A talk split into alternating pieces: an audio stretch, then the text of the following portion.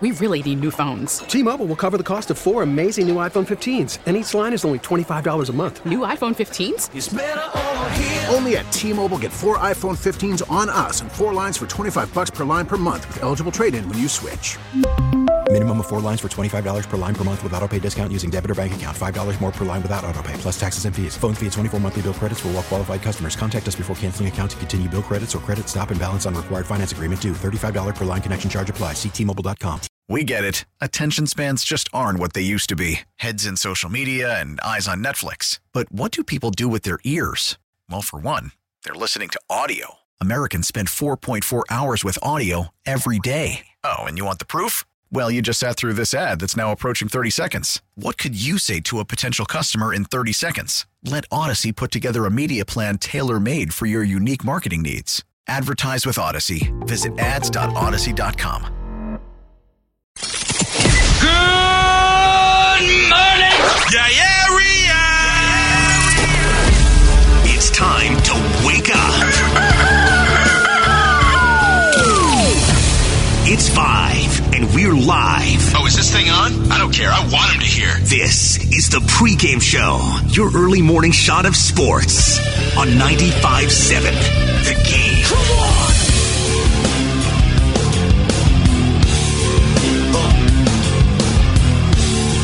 Yes, sir. Good morning, family. Stephen Langford here with you, 95.7 The Game, leading up until 6 o'clock as the morning roast will take you until 10. Got a lot to talk about today. Got a lot to talk about. Do want to get into that A's win over the Rangers, winning 3 to 1. And I want to focus specifically on Chris Bassitt as well as Frank Schwindel. I'm loving that name, by the way. Frank Schwindel. Such a great baseball name. So I do want to talk about the A's. Um, it's Bobby Bonilla Day. And if you don't know what Bobby Bonilla Day is, well, have you been living under a rock? it's uh, essentially one of the worst contracts that has ever been given out by a team.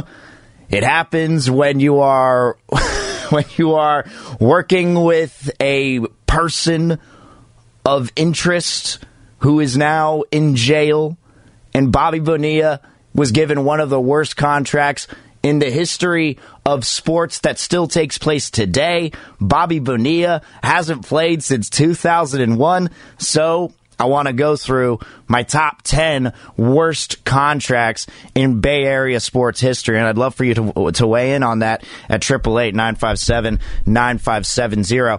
Plus, Monte Poole, Warriors insider for NBC Sports Bay Area, he came up with a trade scenario for the Warriors. And this is the best one that I have seen yet. So I want to go into that as well today. But I do want to start off with what happened last night as the Suns have moved on to the NBA Finals. As the seconds tick down, the Western Conference Finals are done. The Phoenix Suns, for the first time in 28 years, are going back to the NBA Finals. So, I'm happy for the Suns. You hear that at the end, you hear the call. Credit to ESPN. And I'm happy. First time in 28 years, Suns are going to the NBA Finals. That's great. But I got to say, I'm at this point with what's been going on lately, the amount of publicity that Chris Paul's been getting for going to the NBA Finals. and he's, been, he's he's always on that list when you try and create, you know, your your top ten players of all time who never made it to a championship or never won a championship, whatever it is. He'd always put Charles Barkley on that list, and Chris Paul would be on that list too. And we are giving him so much love, and we've been really doing this throughout the playoffs when the Suns have been on this run, but I know what happened with Patrick Beverley yesterday, and we'll get into that. But watching this play when DeMarcus Cousins, this was with about 55 seconds left at the end of the third quarter, and DeMarcus Cousins, he, he I don't even know how to explain it, grazed his head and Chris Paul goes down flopping. Paul, little shake and bake, drives past him, left-handed layup. It's good. Gorgeous move from Paul, and then Cousins knocks into Paul. Are they going to call a foul on that? As we get under a minute remaining here in the third, the lead back up to 12. The officials telling the players to get away. Cousins just shaking his head. Well, Paul certainly looked to get some contact. Cousins raised that right elbow, and Paul sold it extremely well. And you hear that at the end. Paul sold that extremely well. One thing that NBA fans across the board hate, despise, is flopping. They hate flopping. They hate when a player fakes being fouled. Look no further than the Warriors in the Lakers game. When LeBron jumped in front of a screen by Juan Toscano Anderson, and so, or excuse me, jumped in front of a driving Juan Toscano Anderson and ended up getting the foul called. It's just seeing all the love for Chris Paul on social media yesterday, but also seeing him pull antics like that. It's just it's hypocritical to me of a lot of NBA fans. It seems as if we've forgotten that Chris Paul has been doing this for a majority of his career. And there is a shot of DeMarcus Cousins during that game where everyone is trying to play lip reader. Not a lot of us not a lot of us are very good at doing it. you know, I'm I'm terrible at doing it. I'm terrible at reading lips, and you know, it's I'm more of a bad lip reading type of dude. Those you know those YouTube series that they do with the NFL where they uh, just uh, recreate scenes on the football field and they fake what they actually said. But DeMarcus Cousins, someone actually spelled it out and he essentially said, This is why nobody wants to F with you, Chris, is essentially what he said. And Chris Paul's been jumping from team to team. We have been seeing him do this for years. And look, I, I, I know that whichever team he goes to, he makes it better. I respect Chris Paul's game uh, as far as what he can do offensively and on defense, but the flopping part, it just seems like we've forgotten all about it. Now, I know he had a huge game yesterday, huge game, 40 plus points. Like, you're not going to, he deserves his flowers this morning, sure. But it's just the amount of love that he's getting on there. It seems like some people have forgotten that overall, a lot of the time he does this. He does this all the time. And that's where Patrick Beverley comes in and it's pretty amazing watching it as a Warrior fan because you're seeing two guys who have been an enemy to Golden State Warrior fans. Patrick Beverley, who has been known as a pest to Warrior fans, been doing it on the defensive end. And, and you know, they've gotten respect for Beverley because they know that he does it on the court and this is just how he plays. But watching him yesterday and watching him and Chris Paul go back and forth and seeing the way that it ended, Chris Paul clearly had the last laugh there when Patrick Beverley in the fourth quarter, when they were down and there was no chance that they were coming back, when Patrick Beverley pushed him from the back and pushed Chris Paul to the ground. But I thought that was just such a chump move. I thought that was a chump move. So on both sides of it, I'm like, I'm watching at the end of the third quarter. I'm sitting there going, man, Chris Paul, what are you doing? What you seriously trying to get this guy out of the game or something? Now they ended up giving Cousins a technical for it. But also on the other side, you had Patrick Beverley pushing Chris Paul in the back. Like I didn't know who to feel sorry for in that situation because Patrick Beverley has been so annoyed by Chris Paul. Chris Paul got under his skin for a majority of this series. Or maybe, you know, maybe he tried reaching out to State Farm and it just didn't work out. I don't know. Maybe there's some off the court stuff going on with them. But I was just shocked at the outpouring of uh, of love for Chris Paul when I've seen nothing but for a majority of the time, at least this is on social media. Social media isn't necessarily real life, and I try to stay off of it for the most part whenever I'm watching a game live, just so I don't really change my opinion on what I'm actually seeing. But when I did tune in at the uh, at the end of the third quarter, after that whole fiasco with Cousins and Chris Paul, it was nonstop going after Chris Paul, going at Chris Paul, saying, "What, what, what a chump! What a, what a, what a fake! What a flopper!" And then at the end of the game, it's just, "Oh, I love Chris Paul. He deserves everything." oh man, this guy's great. It was just, there was a lot of hypocriticism, in my opinion, yesterday when I was watching that game. But nevertheless, he did lead this Suns team to a victory. It's cool what he's done for Devin Booker and DeAndre Ayton. And when every star has been hurt and Chris Paul's the only one left standing, we are going to be focusing solely on him because you need some sort of storyline, right? The Bucks and the Hawks if Trae Young doesn't play, that's going to be the storyline right there, and the fact that they're going to be without Giannis as well. Although they did get some good news uh, on Giannis, they showed uh, no structural damage to his knee, which is just shocking to me. We got that report yesterday, so they're probably hanging on to Chris Paul and just you know squeezing out all of the Chris Paul to the finals juice that they can get, so that they can get more NBA viewers. But I just saw that yesterday, and I'm just, you know, I didn't really have much of a reaction at the end of the game. I said, this is cool. The Suns are going to the final, whatever. Now they're going on to face a Hawks or a Bucks team. Um, we'll see what happens with Trae Young. Not sure what's going to happen with Giannis either. The timetable for his return is still up in the air. But I just saw that yesterday. I just didn't know who to hate, whose side to be on. In the end, I'm on Cousin's side. I'm on Cousin's side after yesterday.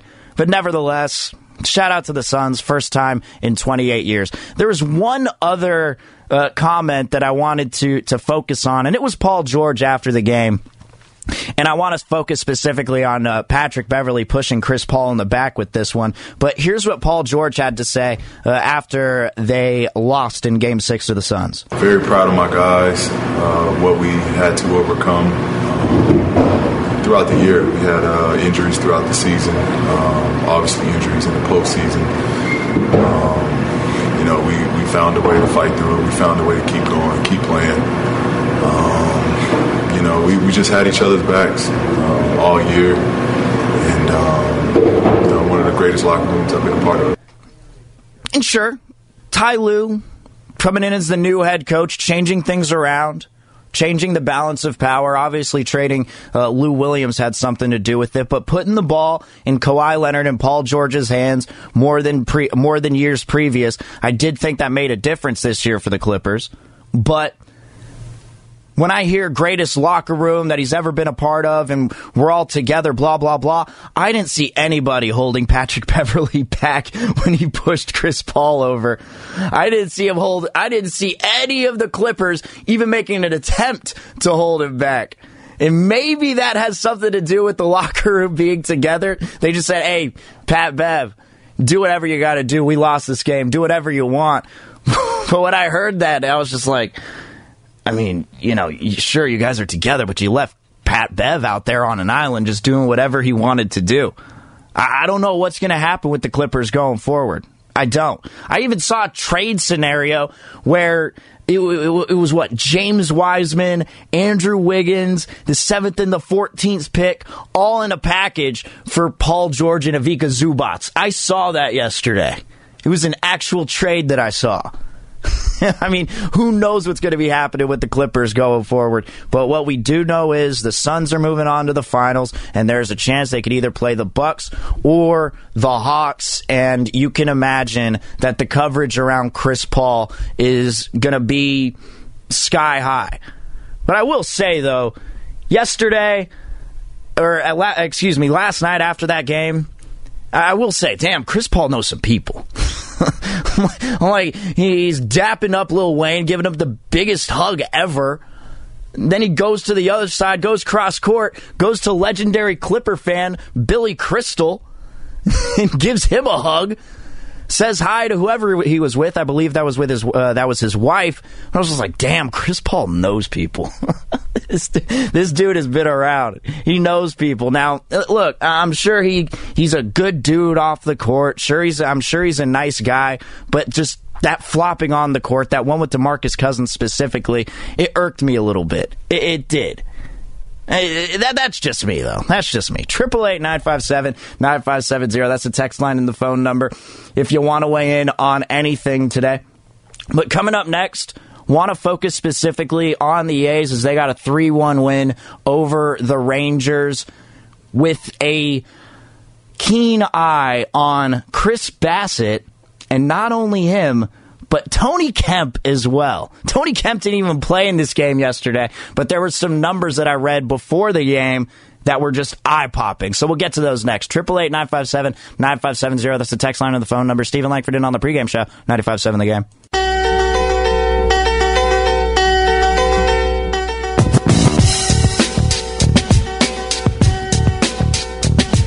Now back to the pregame show on 95.7 The Game. Here's Stephen Langford.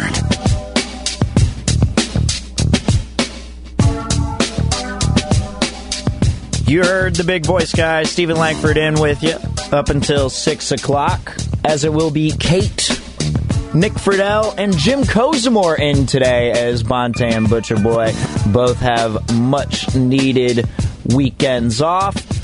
I do want to get into the A's game last night as they got the 3 1 win over the Rangers. They won the second game of the three game series. They're back at it uh, today. However, I do uh, want to get. I, am not going to go into much of a discussion about this, but if you are an A's fan, you know this guy. His name is Josh Donaldson. Now, what's been happening with Josh Donaldson? Well, he has been getting into a little bit of a tussle, a little bit of a tiff. Is that what you want to? Is that what, is that what we call it? A kerfuffle.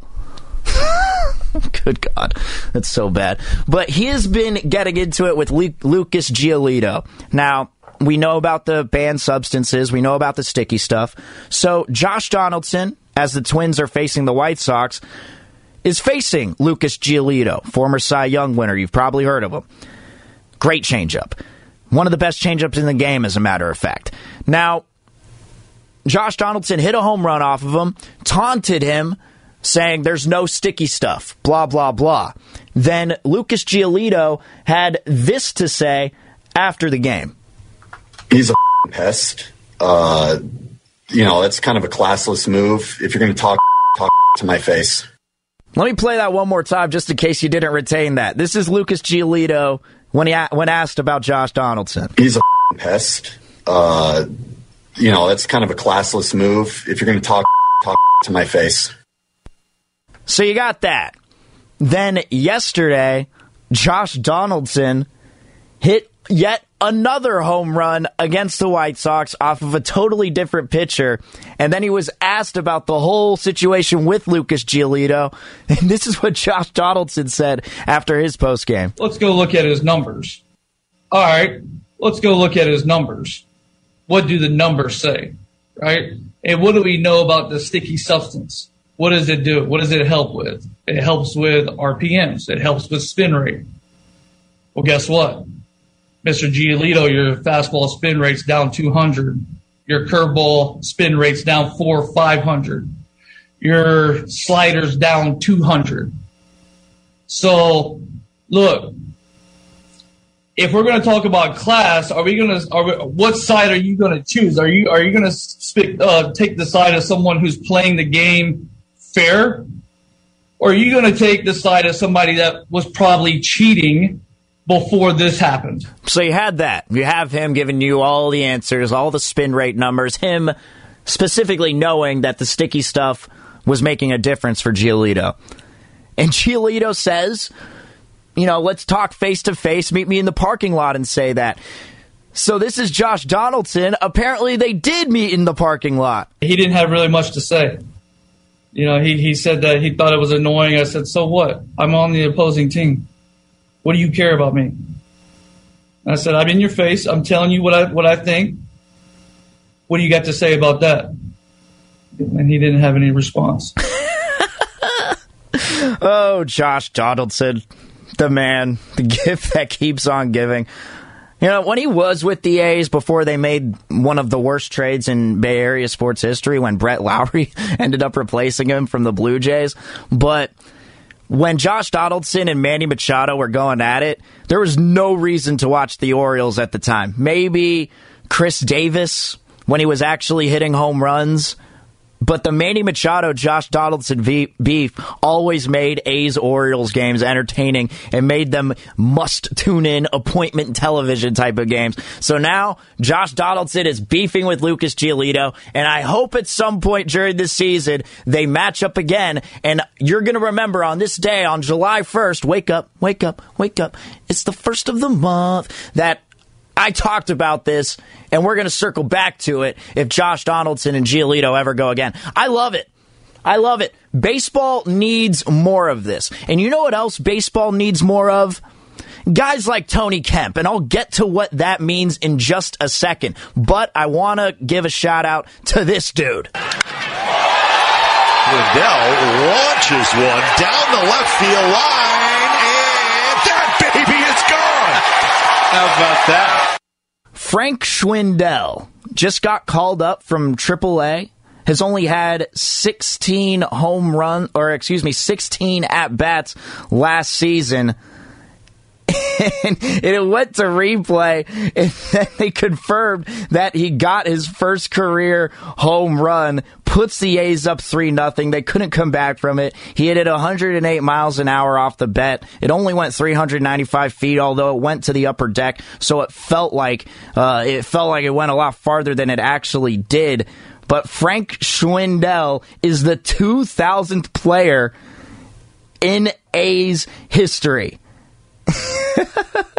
the 2000th player in A's history to play in an A's uniform. Shout out to Frank Schwindel. He was uh, around with the Orioles organization. Then he was with uh, then he was with the Tigers, and he was brought up from AAA in Las Vegas after um, uh, the A's reinstated JB Wendelken from the 10 day IL, and they optioned Machín to Las Vegas as well as Cam Bedrosian, uh, a reliever. And, and they're going to need a reliever, in my opinion. Hang on, really quick for the 510. Remember when you predicted the Twins would win the World Series? Yeah. yeah, I do. I'm terrible at that. I like to go on a, out on a limb whenever I give these World Series predictions, and uh, the Twins are still on one of the saddest streaks in sports history. They've lost, I think, 18 consecutive playoff games. They haven't even won one yet. How terrible was that? Oh man! But this is something I'm telling you. The Giolito and Donaldson stuff. Stick around for that. But Frank Schwindel it's just I I personally think it's really cool when a guy of this age he just turned 29 uh, what on the 29th of June, so only a few days ago. Um, so he's around the same age as me. I just find it really cool when these guys are journeymen around the minor leagues, can't really find their footing on uh, on uh, on a major league roster, and when they finally do, they take advantage of it, and they take advantage of it in style. So shout out to Frank Schwindel, man, and I love that name. I love, I you know, with the raspy voice that I got right now, I'm kind of sounding like Jon Gruden, but Schwindel, man, I like that name, Schwindel. It sounds like it could be my right tackle. You know, like that. Eh, it's kind of out of nowhere. But um, Chris Bassitt. Chris Bassitt, yet again has another great start. He's won four of his last five starts.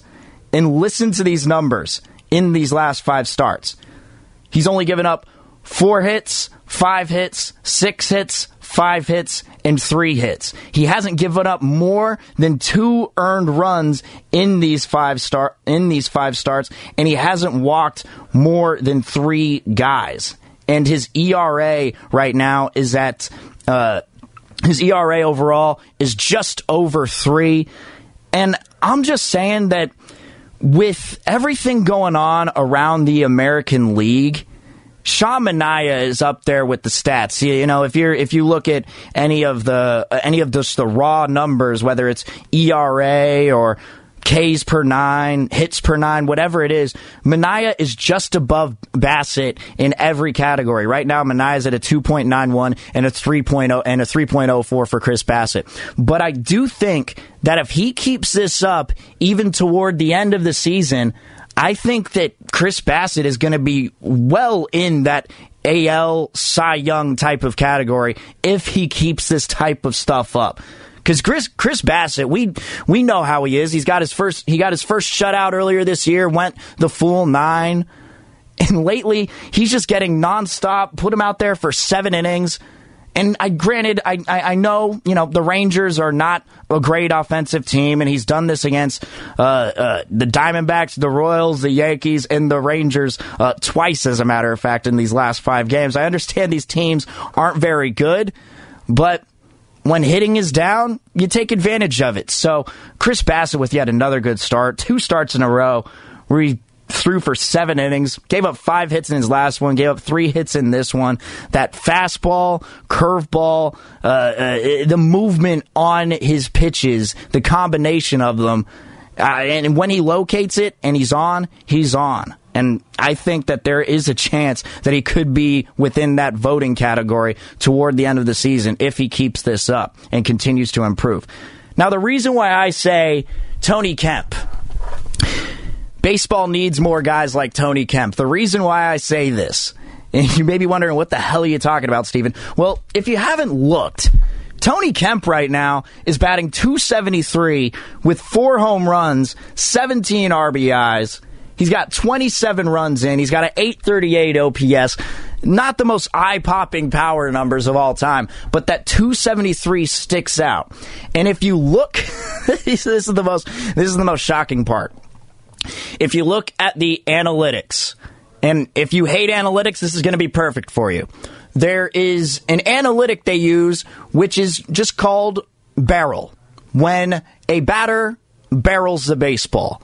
Now, what do you need to barrel a baseball? You need to hit the ball over 98 miles an hour and you need to hit it at a specific launch angle so you can officially say you barreled it. And this is the problem. We always talk about launch angle and exit velocity. What a lot of these guys are going for is barreling the baseball. That's what they want to do. And that's why the launch angle and the exit velocity make such a difference. And this is why we're in the three true outcomes era of baseball.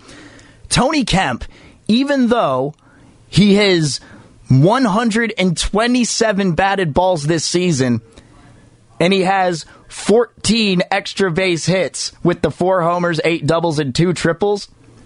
He hasn't even barreled a ball yet. Hasn't even barreled one.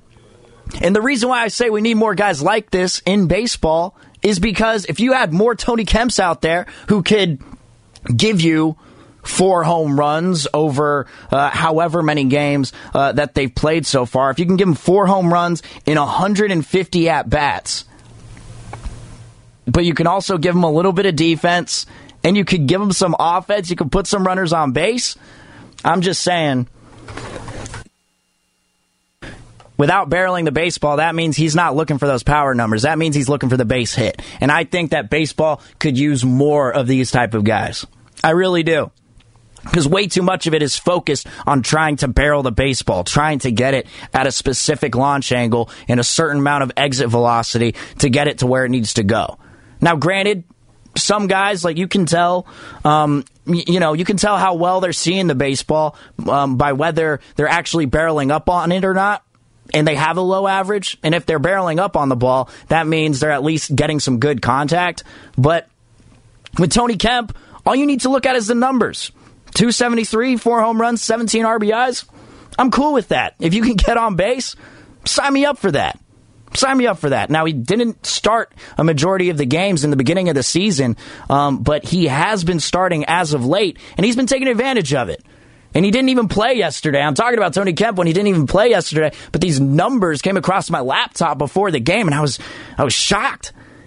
you know, he's better than any of the other guys in baseball who haven't barreled one up yet. There's a few other guys out there, but Tony Kemp is by far the best one. I just think guys, I think we need more guys like him. That's all I'm saying. All right. Triple eight nine five seven nine five seven zero. That is the text line and the phone number. So many ways to go here, but Monte Poole, Warriors insider, he proposed a trade yesterday, a trade scenario, and I was a big fan of it. The trade scenario, it involved Indiana Pacers center Miles Turner. I'll give you the details for that next. Plus, it's Bobby Bonilla Day. That is one of the best contracts ever given for a player, but by it for the team, terrible contract. So I want to go through the top 10 worst contracts, in my opinion, in Bay Area sports history. We'll get to that next. 888-957-9570. But Miles Turner, are you interested? Well, stick around and you'll hear the details. Stephen Langford in on the pregame show, 95.7 The Game.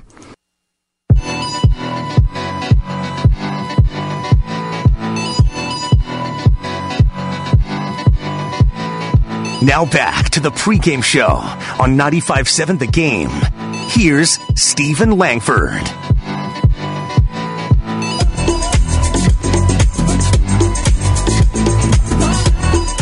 Steven Langford in with you on the pregame show, as the big voice guy said, up until 6 o'clock. So you got 21 more minutes of me. And thank you so much for sticking with me as my voice is still sounding relatively terrible, yet it sounds oh so good. It still does. Triple eight nine five seven nine five seven zero. That's the text line and the phone number. So I want to go two parts here, and I want you heavily involved on the text line or on the phone number at 888-957-9570. And I want you to hear this trade proposal because here's what I went to um, in the break. I went with Monte Poole, Warriors insider for NBC Sports Bay Area. He wrote an article yesterday and he made a proposal for a trade. And it involved Indiana Pacers center Miles Turner. And at 888-957-9570, would love to know your opinion. Would you want Miles Turner on the Warriors? Because these details, the possible pieces that could be involved in the trade, I think you'd skew toward yes, but that's my opinion at 888-957-9570. And by the way, did anyone just see it yesterday? Real quick, just 30 seconds. I mean, it was going off about Shohei Ohtani hitting the three home runs in the two games at Yankee Stadium. How he was hitting the league leading 28th home run. And the next day, he was going to not only start on the mound, but also lead off the game. Well, he did lead off the game. He ended up flying out to center, but that ended up being his only at bat because in the bottom of the first, he didn't even get out of the inning, gave up seven earned runs. He walked four guys, gave up two hits. It was just a mess. And he also gave up a home run in that time to Phil Gosselin to put the Angels up 2 nothing. So they ended up scoring five after that. Just kept getting guys on base. And I got to say, I find the psychology with athletes fascinating. I, I, I really do. When it comes to the playoffs, like what was going on with Julius Randle in the New York Knicks, clearly he felt like he had some sort of pressure on his shoulders there. And it must have been the same with Ohtani. He must have been hearing the news just that he is the talk of baseball right now. And what happened yesterday, he just couldn't uh, locate his pitches. But in the end, the Angels got the win 11 to 8 uh, over the Yankees. So in the end, who cares? But it's just one start. But I just couldn't believe all the hype that was going after it. Then he just gives up the seven earned runs. But here's the details with that trade for Miles Turner. So his suggestion it, it, the thing that caught me for one was it didn't involve Dame or Bradley Beal, Porzingis, Ben Simmons, any names that have been thrown around throughout these playoffs. But Miles Turner's 25 years old. He's a seven foot center who could contribute right away. He can give you some shot blocking, which is actually the strongest part of his game. I, think he was he only played 42 games this season, and he was leading the league in blocking until he got hurt. He was averaging 3.4 blocks per game. Look at the end of the season stats. Rudy Gobert is leading in that category, and he had 2.1. So Miles Turner was averaging damn near two more blocks per game than Rudy Gobert was. He could shoot the three if he gets an open look. He's averaged 35% in his career. His highest in a single season was 38%. That was back in 2018.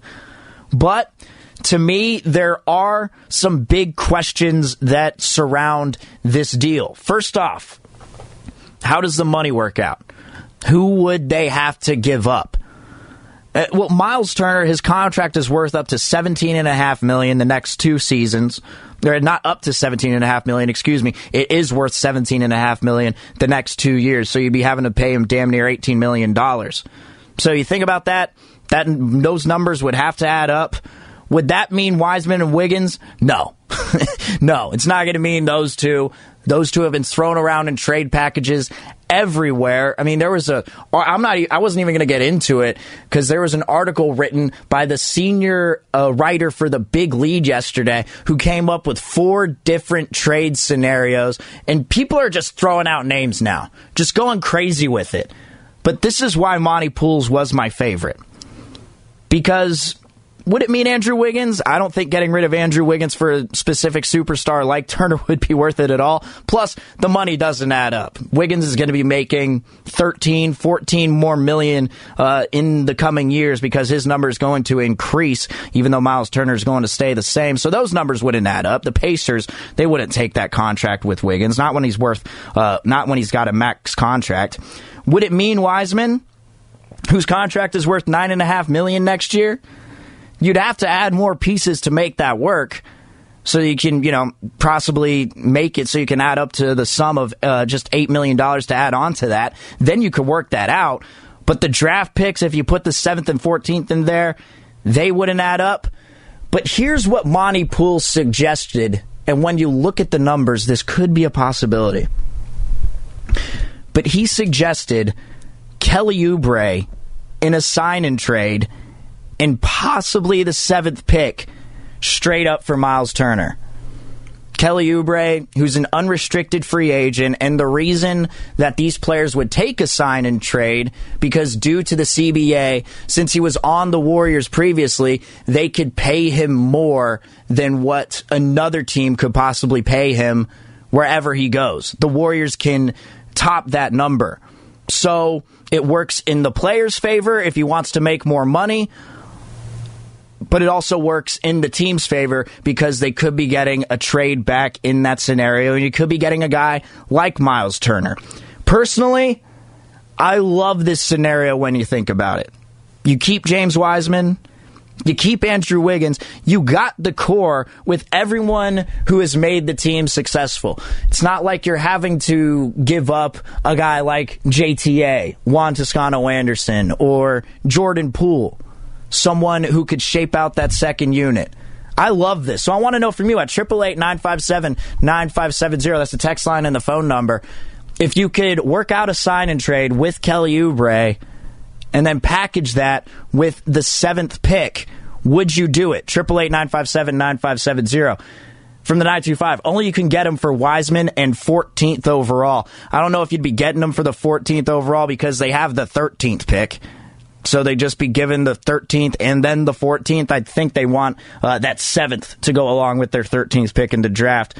Uh, and and I so I don't know if the 14th overall would be worth it, but the seventh would be a little more enticing in order for them to give up uh, Miles Turner. And in my opinion, I mean, you're already, you know, Oubre most likely not coming back on the team because he's going to want to make more money. Who knows how he'll accept his role for an entire season? He did it well for the last quarter of it, you know, when he took the bench role. Didn't seem too thrilled with it, even though Steve Kerr was adamant about the fact that he loved that scenario and was was was taking it as a professional should. But in my opinion, if you can keep Wiggins, Wiseman, Jordan Poole, Draymond Green, and then you add a Miles Turner who is essentially, and no disrespect to Marquese Chriss, but he's a better version of what Marquese Chriss is. You can give him a big body who can clog the paint, who can also shoot the three, and can give you some rim, prote- rim protection. Now, maybe they'd want a better rebounder. Maybe they would because you know Miles Turner isn't as good. He averages six and a half rebounds a game, which is good, but you might want him averaging a little more than that, especially with this team and their rebounding struggles. But if he can give you some, if he can give you some rebounding on the offensive glass, give you some shot blocking, some rim protection. I'm personally all in on this, but we are getting some questions here at the text line at 888 from the 707. This was written down at the bottom of my list, but I'm going to get to it now. Love it. Shout out to Cold Stone Creamery. Love it, but don't think Oubre would want to go to Indy, and that is the biggest question for me. That is the biggest question. Would Kelly Oubre take the deal if he makes a few more million dollars but doesn't start? because how it's working out with the Pacers right now, they just added Rick Carlisle as their new head coach. He came over from Dallas, and you know he'd won a championship with them back in the Dirk days. But with how things are working out with Doncic and Porzingis, just the time had run its course in Dallas for for Rick Car- Carlisle. You know, it, it, it's just at some point you got to part ways. And clearly something wasn't working with Doncic and Porzingis and the power struggle between those two. But they feel like going into next season, and I and, and I did a little digging. I did a little reading. I'm a reader. I'm a guy who reads articles. I didn't just look up the Indiana beat and control F and just search up Miles Turner to see if anyone wrote about him in any articles. No, I didn't do that. I read the entire thing. I was all through every single Indiana Pacers type newspaper. But I do I will say this though.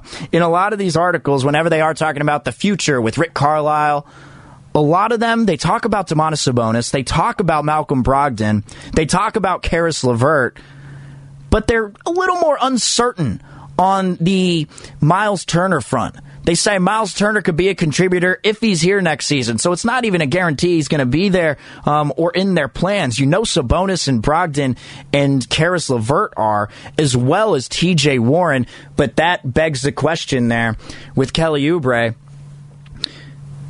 would he even want to go to this team if he's not going to be a starter? Because those four guys' names that I mentioned right there, they're going to be taking up that starting lineup, no doubt. They're going to be taking that starting lineup. So when I saw this, I loved the deal. I, I, I, I absolutely did, and I think I'm I'm glad Monte Poole decided to write something that was reasonable because if you try and go through any trade scenarios that these other guys suggest, it's just like, I mean, what are we doing here? We're we're, we're trading away everything. We're even trading away Steven Langford on the pregame show from 5 to 6 on our flagship radio station. we, we, we need a new microwave. we need a new coffee maker. We'll, we'll trade. Can, can, you, can you involve Steven Langford from five to six? Oh man! But look, I personally, I would, I'd think that that'd be the type of deal that they'd go for if they go for that deal at all. And from the four one five, so you'd add more to the luxury tax. Not necessarily. It's not like you'd necessarily be doing that. Now, um, I mean, they could add it up and make it in a way so that you package Kelly Oubre and that seventh pick, and it would equate the seventeen and a half million that Miles Turner would be worth. So, essentially, they could be making this move with no harm done to the luxury tax. At least not as much as, say, if you sign Kelly Oubre to a new deal. It, it, that's that's where I'm at right now. They'd be paying the same amount. From the 415. You mean you didn't just look at the Pacers cheerleaders? You actually read the articles? I did. I did. I don't post that stuff anymore, 415. Come on. For the 650, what about Josh Richardson or Bam Adebayo? Yeah, I'd love that. Of course. Of course, I'd love Bam Adebayo on this team, but what would you have to give up? There's so much that goes into this, and everyone is going to be using the Warriors as the one team where they create these wild trade scenarios because the Warriors are that team. Although Ethan Strauss of The Athletic, this is interesting for me. Ethan Strauss, he mentioned in an article that the Warriors, for next year's odds, to win the finals. Sports books in Vegas have them at third. Third. And the reason why is Ethan Strauss, of course, Warriors writer, you know him, you love him. He um, talked to the leader of that sports book. He talked to the head guy. And that dude excuse me, let me get his name here so I can actually get this right. I totally got lost in my notes and I and, and just went back on it. Hang on, give me give me give me one second here. Give me one second. So they are third right now. Brooklyn is first. The Lakers are second. The Warriors are third. And the guy who's the head of it, Jeff Sherman, spoke to Ethan Strauss about it. And he says essentially that I can't even get the exact quote for you. Why why is it not popping up? Why is it not popping up? Hang on. Oh my goodness. I totally got lost here. Essentially, I'm paraphrasing here, but what he says is they expect them to make some sort of big move at some point this year. They expect that to happen just because of all these reports. So Vegas is predicting it. the last time I looked, whenever I looked at the Bradley Beal odds, the Warriors were right at the top, as well as the Kristaps Porzingis odds. But I found that fascinating. I found that fascinating that right now they're the third ranked, the, fir- the third odds on favorite to win the finals next year, just because they're expected to make a move. What does that? I mean, you know, Vegas, they can be wrong. There's no doubt about it. No doubt that Vegas can be wrong. But the bookmakers, there's a reason that they do this, and they do hear, they do hear rumors. They do understand that this is what could be happening. So we'll see. It yet it, it remains, but when I saw Monte Poole's suggestion, I'd I I think that could work. Or you could get another player in that realm with a possible sign and trade of Kelly Oubre and then trading away that seventh pick and then keeping that 14th pick. You just have to find another team and find a way uh, that the contracts would work out.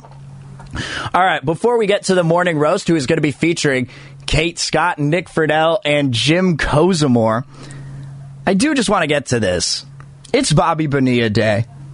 Bobby Bonilla Day. And you may be wondering, why are we celebrating a baseball player who hasn't played since 2001? Well, the reason that it is Bobby Bonilla Day today, it's because it marks the 10th year on July 1st in which the Mets have to pay Bobby Bonilla his annual $1.2 million. Now, the reason that this happened, because in 2000, the Mets agreed to buy out the remaining 5.9 million on Bonilla's contract. Okay, 21 years ago, 21 years ago, the Mets agreed to buy out a 5.9 million dollar contract. And instead of paying him the 5.9 million at the time and buying him straight up and, and, and buying his contract out straight up, the Mets agreed to make annual payments of nearly 1.2 million for 25 years starting on July 1st 2011 and this ne- included a negotiated and this is the big one here an 8% interest and at the time, Mets ownership was invested in a Bernie Madoff account that promised double digit returns. Then the Mets were poised to make a significant profit if the Madoff account delivered. And we know what happened with Bernie Madoff. It did not work out. So instead of paying five damn I mean, six million. Let's just round it up to six million. I'm tired of saying five point nine. Instead of paying him six million in one season, they just decided to wait ten years later, and we will give you a one point two million dollar just just just cash. We're just going to give you a little bit of cash. 10 years down the road, and you're going to be making that till 2035 and it marks 10 years since it first started happening. So every day on July 1st, or every year on July 1st, is Bobby Bonilla Day. And before we get to the morning roast, I'm just going to go through my 10 worst contracts in Bay Area sports history before we get to the roast. All right. In light of Bobby Bonilla Day, number 10, I go back and forth on this. You know, I could go with possibly Marc-Edouard Vlasic from the Sharks, who got a contract way too late. And, and, and you know, I, I, could go with a ton of guys. Brandon Belt with the five year, $72 million deal. But here it is. Number 10. Barry Zito, seven years for $126 million. Sure, it worked out in the end because of how he performed in the playoffs, but in the end, seven years, $426 million. And you only got a year's worth of production out of it, two years worth of production out of it, of solid production out of it. I know Zito didn't like the way that it panned out, but look, ultimately, that was a bad contract that was given. All right, I got to hurry through this. Number nine on my list wide receiver Antonio Bryant, four years, $14 million when he didn't do anything. Number eight on my list, Billy Butler. Three years, $30 million, and he just ended up making turning himself into some sort of enemy in the locker room. Number seven on my list, Mark Melancon. Four years, $62 million. I don't know how Farhan Zaidi managed to work out a trade, but they managed to do so in the end. I don't even know how they did that. Number four on my list. Cornerback Nate Clements, eight years, $80 million. Whew. Oh, that's terrible. Number three, Aaron Rowand, five years, $60 million. He was getting paid just about a third of the Giants' payroll at the time. Couldn't believe that was actually a contract. Number three, or excuse me, number two on the list of worst contracts. Chris Webber, 15 years, $74 million. That's awful. I mean, you know, and they ended up trading him anyway, but that was one of the worst contracts that I'd ever seen. And then number one, JaMarcus Russell, six years, $68 million. That contract with the Raiders, we know about the stories where he would go into the meetings and fling cash everywhere. I know he would do that. and then he would get the blank tape and tell the coach, Yeah, I studied film. Didn't happen. the coach gave him a blank tape, says, Hey, go back and study this. He comes back and says, Yeah, studied it, coach, know everything about it. He ends up leaving it blank. All right, the morning roast coming up next as I sped through that way too fast and didn't leave myself nearly enough time. But the morning roast with Kate, Scott, Nick Friedell, and Jim Kozimor is coming up next. They're going to be. T-Mobile has invested billions to light up America's largest 5G network from big cities to small towns, including right here in yours. And great coverage is just the beginning. Right now, families and small businesses can save up to 20% versus AT&T and Verizon when they switch. Visit your local T-Mobile store today.